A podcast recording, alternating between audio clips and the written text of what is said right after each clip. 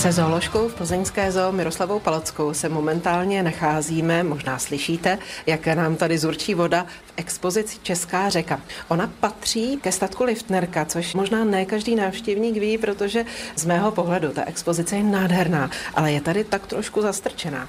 Je to pravda, Česká řeka je jakoby ve spodní části statku a vedou k ní dvě relativně úzké cestičky, protože jsme se snažili ji vybudovat co nejpřirozenější. A ta Česká řeka je koncipovaná jako tok potoka, řeky, která pak ústí do rybníka. Takže vlastně můžete procházet Českou řeku a vidíte akvária nebo nádrže, ve kterých jsou ryby z těch pásem. A můžete jít prakticky od pramene právě až do toho rybníka. Vlastně je to jako kdybychom se procházeli po dně a rozhlíželi se kolem sebe. Které ryby a kteří živočichové jsou tady k vidění? Prakticky jsou tady zástupci většiny našich českých sladkovodních ryb. V té největší nádrži, což je vlastně rybník, kam ústí teda ta řeka, tu můžete vidět vlastně ze spodu. Jsme v takovém podloubí, které prochází pod tím rybníkem, takže krásně můžeme vidět dno rybníka. Momentálně ryby nejsou moc aktivní, voda je studená, ale i přesto tady život je. Tady hejnou perlínů s červenými ploutvičkami, jsou tady plotice, na dně vidíte obrovské kapry, jak šupináči, tak listce. A teď momentálně okolo okénka, kterým koukáme, projíždí cejn. Jsou tady obrovští kapři. Jak velcí oni vlastně jsou? Těžko říct, nikdo je nevážil, ale ty zvířata jsou tady už minimálně 10 let, co Česká řeka je, takže kolem 20 kg určitě mají. Ale... A na délku? Co se týče kapra, ten největší má kolem metru. Ale největším obyvatelem tady té nádrže tak jsou dva sumci. Máme tady jak sumce v klasické tmavé barvě, tak i albína. Největší náš sumec tak má až 1,80 m.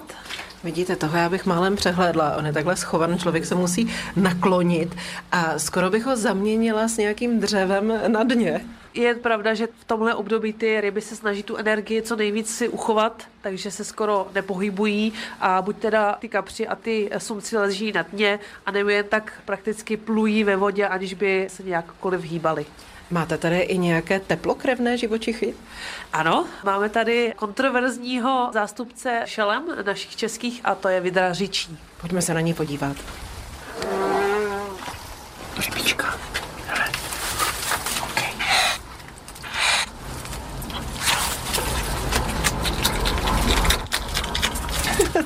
Vystihli jsme ten správný okamžik krmení.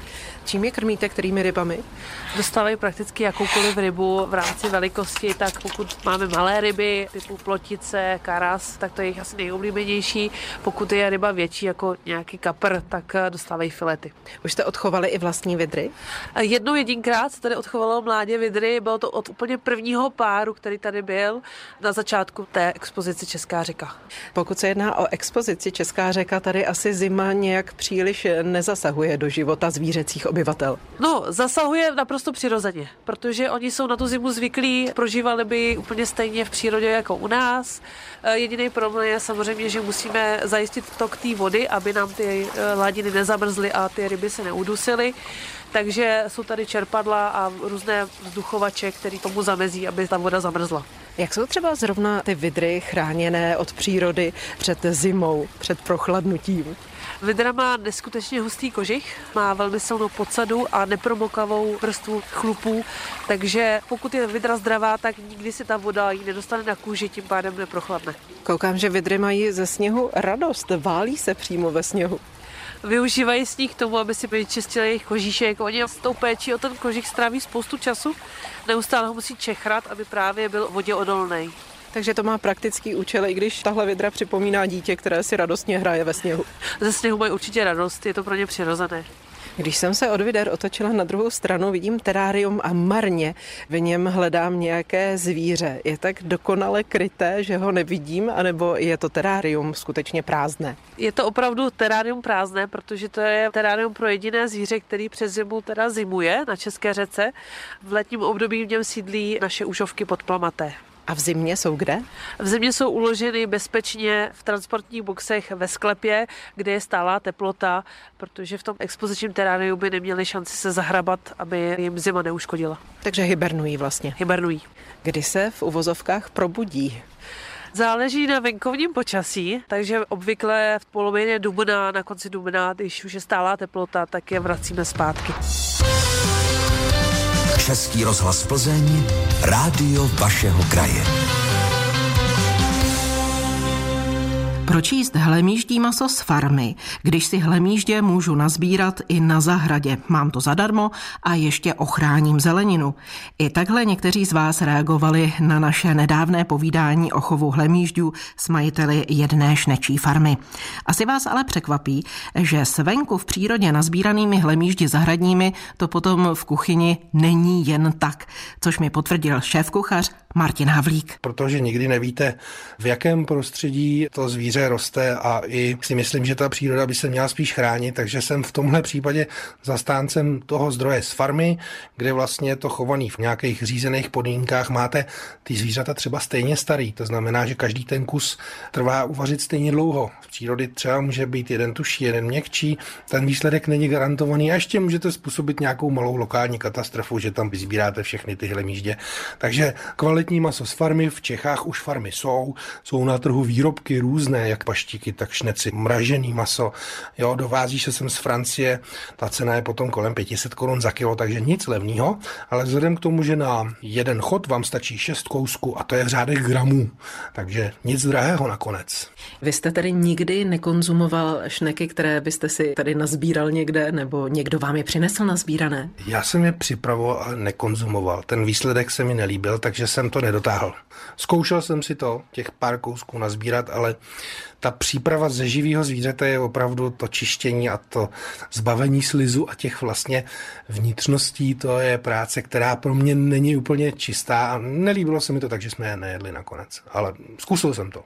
Co jako šéfkuchař říkáte na šnečí kaviár? Proč ne? Je to zajímavá alternativa. Těch kaviárů je dneska na trhu více druhů, ať už jsou rostlinního původu nebo ryb. Pro nás je to novinka, ale ve světě je to běžné. Japonci, že mají desítky druhů kaviáru z různých ryb a pro toho hosta je to určitě zážitek. Někdy i ty hosté testují své hranice, že něco jsou schopní takhle pozřít, takže já se přiznám, že občas rád zařadím kontroverzní suroviny. Jednou jsme od nejmenovaného dárce, tímto zdravíme na jeden zámek nedaleko Plzně, na Plzni jihu, dostali i pávy, zlobivý pávy, který se nechovali k návštěvníkům historického objektu hezky. Tak jsme je uvařili po vzoru šlechtických kuchyní a hostům jsme řekli až v průběhu večera, že budou jíst mimo jiné i páva. A měla jste vidět to ticho a ten úžas. No nevím, asi bych s tím trošku problém měla. Jo, já jsem je sám jako škubal, takže samozřejmě člověk se k tomu musel nějak psychicky postavit, ale bylo to suchý. Jak ta šlechta říkala, když bylo špatně, jedlo se i pávy. Není to hospodářské zvíře, je to prostě okrasné zvíře, které jako nemá ty kvality toho hospodářského zvířete. Od hlemýždů až k pávům jsme se dostali s Martinem Havlíkem, učitelem odborných předmětů na hotelové škole v Plzni na Borech a šéfkuchařem Gourmet klubu Bezejmená. Podobné zajímavosti vám spolu budeme servírovat častěji. Hobby magazín, vše o bylinkách. S Břízou přišla do Hobby magazínu speciál fytoterapeutka Monika Šedivcová. Máme tady před sebou sušené březové listy na čaj. Bříza má silné močopudné účinky, proto je vhodná k očistním kůrám a odvodňování. Ona se velmi vhodí při ledvinových kamenech a zánětech močového ústrojí, ale březový čaj nám zbavuje tělo škodlivin a solí, proto má velký význam při léčbě kloubů, revmatismu, artróze a hlavně při dně, kdy se nám vlastně v těle více usazují soli. Proto březový čaj je velmi vhodný na takovou detoxikaci, když jíme více masa, takové té nevhodné potraviny. Takže nám radíte se teď pročistit? Ano, pokud budeme pít březové listí jako čaj, jako samotnou břízu, tak je velmi vhodná právě na ledviny, močové cesty a na dnu. To je takový základní čaj. Bříza se pochopitelně přidává i do nějakých různých čajových směsí.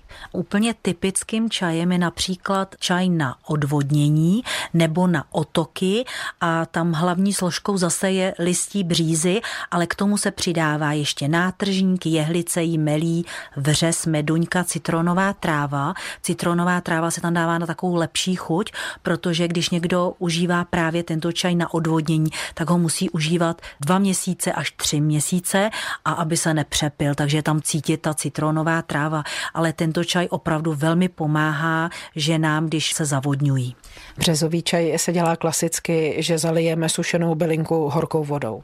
Přelijeme 1 polévkovou žíci vroucí vodou, necháme 1/4 hodinky ustát a pak přelíváme. Ale dá se použít i jako odvar, to znamená, můžeme také si udělat odvar, což zase dáme třeba 2 polévkové lžíce na půl litru a mírně necháme probublat a to máme odvar. Oboje správně v tomto případě. Na očistnou kůru s využitím březového listí nás v době masopustu, kdy si víc dopřáváme těžká a tučná jídla, nasměrovala fytoterapeutka Monika Šedivcová. Český rozhlas Plzeň, rádio vašeho kraje. Trávenka latnatá, to je keř, který se pro své léčivé účinky už po staletí pěstuje především v Asii, ale dostal se také k nám a mezi ty, kteří s jeho pěstováním a využitím mají zkušenosti, patří Štěpánka Janoutová, bylinkářka a farmářka z Rokycanska. Jak vy jste se o trávence dozvěděla? Léta objednávám semínka z Kanady od jedné speciální firmy na bylinky a tam mi zaujalo, že u téhleté léčivky bylo červeně napsáno, že je velice významným antivirotikem a výborná na játra. Takže jsem objednala semínka a čekala jsem, co se z toho vyklube a od té doby andrographis pěstujeme. A je to velice zajímavá rostlina. Když vezmeme v úvahu ty účinky, o kterých jste mluvila, při kterých onemocněních trávenka latnatá pomáhá? Trávenka latnatá, také latinsky andrographis panikulata, i pod tím názvem je velmi známý. Je v současné době velice populární tím, že pomáhá při chřipkových onemocněních a při covidu, protože, jak jsem se zmínila, je to velmi dobré antivirotikum. Potom zlepšuje funkci jater a dokonce regeneruje játra třeba po různých poškozeních i alkoholem nebo nějakými otravami nebo špatným způsobem života i při stučnělých játrech, což se vlastně může stát i třeba při dlouhodobém užívání léků. Zlepšuje velmi imunitu a andrographis taky znám jako king of bitter, anglicky se mu tak říká. Král hořkosti by se dalo přeložit a všechny léčivé rostliny, které jsou hořké, výborně fungují na trávení. Pomáhají zlepšovat funkci trávicích enzymů a vylučování žluče a dokonce byly studie, které naznačují, že by měl pomáhat i při nádorových onemocnění. Když je ale trávenka tolik hořká, jak si ji máme připravit, abychom ji vůbec byli schopni pozřít? Je to bylinka, kterou když manžel zpracovává, tak já poznám podle chuti už z dálky, že dělá zrovna andrographis, protože on, když ho drtí na prášek, tak on se uvolňuje i do vzduchu, jsou to velice jemné částičky a jenom tím, že to dýchám, tak mám hořko v puse, což vlastně žádná jiná bylinka neumí. Takže buď se dělá z ní prášek a když někdo má rád hořkost, tak to prostě sní takhle, nebo se může dát do kapslí, kde ta chuť není žádná a rozpustí se ta kapsla až v žaludku. Dělají se z něj také tinktury a nebo i čaje. Ale jak říkám, je to prostě pro otrlé lidi, aby vypili čaj. Používá se při nálevu 6 až 12 gramů andrographisu sušené natě, nebo se používá tinktura, lžička ráno, lžička večer, čajová lžička a v kapslích záleží samozřejmě, kolik se tam vejde obsahu, takže zhruba gram denně. A kdybyste měli z něj prášek, tak si můžete zkusit odvážet ten gram a dát ho třeba do nějakého pokrmu, kde vám nebude tak vadit. Kontraindikace, vedlejší účinky jsou nějaké v případě užívání trávenky latnaté? Musíme být opatrní u těhotných žen, protože pokud by se nedodržely dávky, tak by mohl způsobit až potrat. Takže pokud to není nevyhnutelně nutné, tak v tomto období andrographis raději nebrat a u dětí velice malé, buď 1/3 nebo poloviční dávky, podle věku samozřejmě a hmotnosti. A vy teď v zimě máte trávenku latnatou jako pokojovku, ale je to keř, takže patří spíš ven na zahrádku? Andrographis pochází z Malajsie, z Indie a z těchto teplých oblastí Jižní Asie, takže potřebuje velké tepla a i vlhko. Přes léto můžete andrographis pěstovat venku v květináčích, ale na nějakém stinném místě, anebo pokud je skleník, tak tam je úplně pro ní nejlepší podnebí. A přes zimu potom do nějaké místnosti, kde je dostatek světla, ale kolem třeba 15 stupňů, protože když jsem ho zimovala v zimní zahradě 10 a méně stupních, tak mi bohužel zašel. Jako letničku na jaře ho vysejeme, zhruba někdy koncem února, necháme rostlinky naklíčit, přepikírovat a v květnu, kdy už ty sazeničky jsou o něco větší, dáváme ven buď do skleníku anebo do nějakého stinného teplého místa. Na podzim on potom stačí udělat takové lusky, které jsou plný semínek. Ty lusky jsou hnědé, když jsou zralé. Seberete je, dáte je na nějaké suché místo a ty lusky puknou sami od sebe a vysypou se z nich semínka. Jinak má i velice hezké takové něžné kvítky, které jsou bílí a uprostřed je takové černé a fialové oko nebo flíček. S právenkou latnatou, jejími účinky a pěstováním nás seznámila bylinkářka a farmářka Štěpánka Janoutová. Hobby magazín Zveme vás. Estonsko, ukrytá země severu. To je téma přednášky, na které budete vítáni v pondělí 13. února v kině Cirkus v Sušici. V 17 hodin vás do Estonska zavede Jiří Kalát, který do země podnikl řadu cest a 1 rok tam i žil. Ke společné výměně doporučení a receptů zdravého a úsporného životního stylu vás na 13. února zve Klatovský hifi klub. Akce Dobrá rada nad zlato začne v 18 hodin. Na besedu a diashow Jiřího Kolbaby láká Měšťanská beseda v Plzni. Cestovatel vám v pondělí 13. února od 18.30 promítne a slovem doprovodí snímky přírody, lidských tváří, zvířat a situací ze všech 6 kontinentů planety. Z Chodova se můžete s místními turisty vydat na vycházku do Lokte. Koná se ve středu 15. února, sraz je v 8.30 na vlakovém nádraží v Chodově. Vlak odjíždí krátce po 9. hodině. Pravidelné setkání pokračovatelů starých krušnohorských řemesel, jako je paličkování, drátování, dřevořezba, korálkování a další, se uskuteční ve středu 22. února od 13 do 17 hodin na Staré radnici v Ostrově. Setkání probíhají každou poslední středu v měsíci. Konference Péče o památky a krajinu v Karlovarském kraji se můžete zúčastnit ve čtvrtek 23. února od 9 do 17 hodin v Krajské knihovně v Karlových Varech Dvorech. Dozvíte se podrobnosti k činnosti spolků, obcí a dalších institucí v oblasti záchrany a obnovy památek a kulturní krajiny na území Karlovarského kraje. Muzeum Lamberská stezka v Žihobcích pořádá fotografickou výstavu Miroslava Zámečníka. Má název Stromy a my, toulky Šumavou od jeseně do vesny a potrvá do konce května. Muzeum má otevřeno každý pátek a sobotu od 9.30 do 15:30. Hobby magazín Houbařské okénko. Zahrádkářům často dělají starosti dřevokazné houby na ovocných stromech. Co si s nimi počít? O tom bude dnešní houbařské okénko s mým kolegem Zdeňkem Hájkem. Které druhy hub se na stromech, v zahradách, v sadech nejčastěji vyskytují? Nejčastěji se vyskytuje sírovec žluto-oranžový, který vyrůstá na třešních, višních. Pak je to choroš šupinatý, který roste nejčastěji na ořešácích. Může se objevit ohňovec ovocný, ten je trošku vzácnější, roste na peckovinách, to znamená na švestkách, slivoních. Pak to může být rezavec štětinatý, který běžně roste tedy spíše v přírodě, ale objevuje se také na ořešácích nebo na jabloních dokonce, a to jak na odumřelých částech nebo i na živých částech stromu.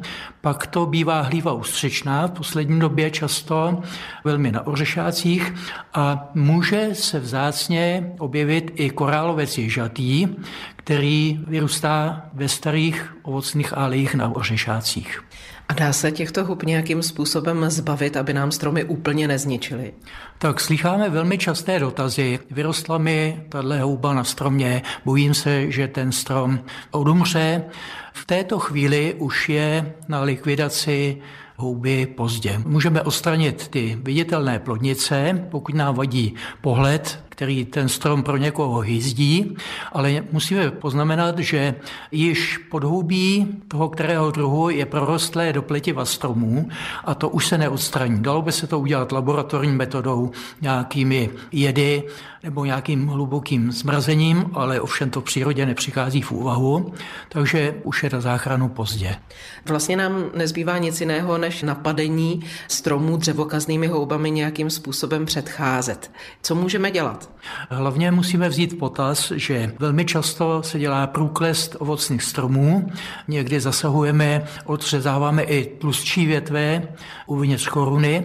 Pokud odstřiháváme drobné větvičky, tam ošetření není nutné. Ale když už odřízneme silnější větev, tak je velmi vhodné tu řeznou ránu ošetřit štěparským voskem nebo stromovým balzámem. A pokud je nějaká silnější mrazová trhlina na kmeni, tak po zaplnění tím stromovým balzámem ještě převázat nějakým tím jutovým obalem. Navíc, pokud děláme průklest, tak se snažíme při odřezávání silnějších větví, aby ty řezy byly šikmé, nebyly vodorovné, aby po nich stékala voda, nedržela se po dešti. To je potom snadnější vstupní brána pro infekci. Když jako mykolog přijdete do nějaké zahrady nebo sadu a rozhlédnete se, dokážete odhadnout předem, tyhle stromy by mohly být napadeny houbami? Pokud tam ta plodnice není, tak je to obtížně zjistitelné. Ovšem, když už tam tu plodnici nějakou vidíme, nějakého toho druhu, můžeme posoudit podle stáří stromu, podle rozsahu napadení, jak s tím stromem asi to vypadá do budoucna.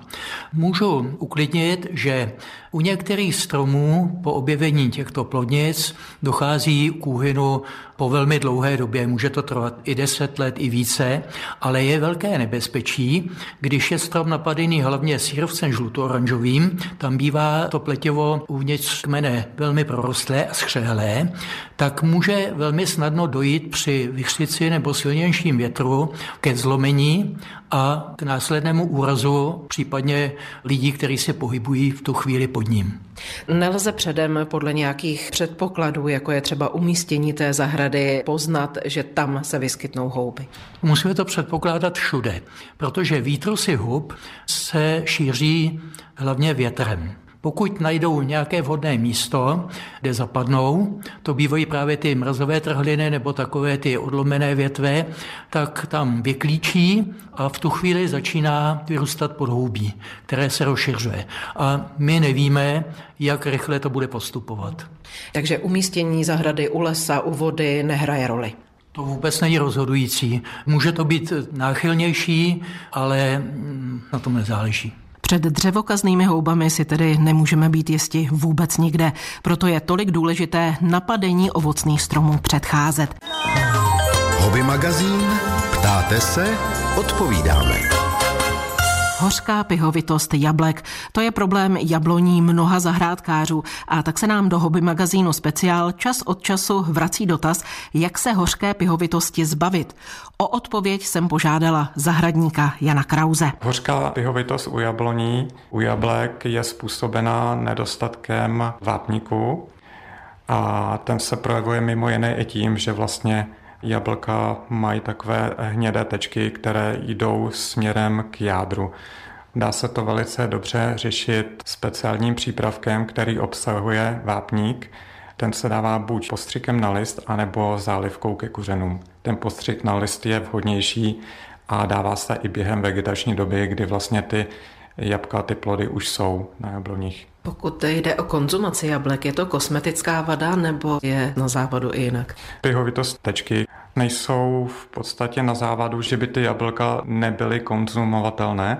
Je to spíš jenom taková ta optická vada. Tolik zahradník Jan Kraus. Někdo vnímá chuť jablek s hořkou pihovitostí jako skutečně nahořklou. V takovém případě může pomoci oloupání plodu.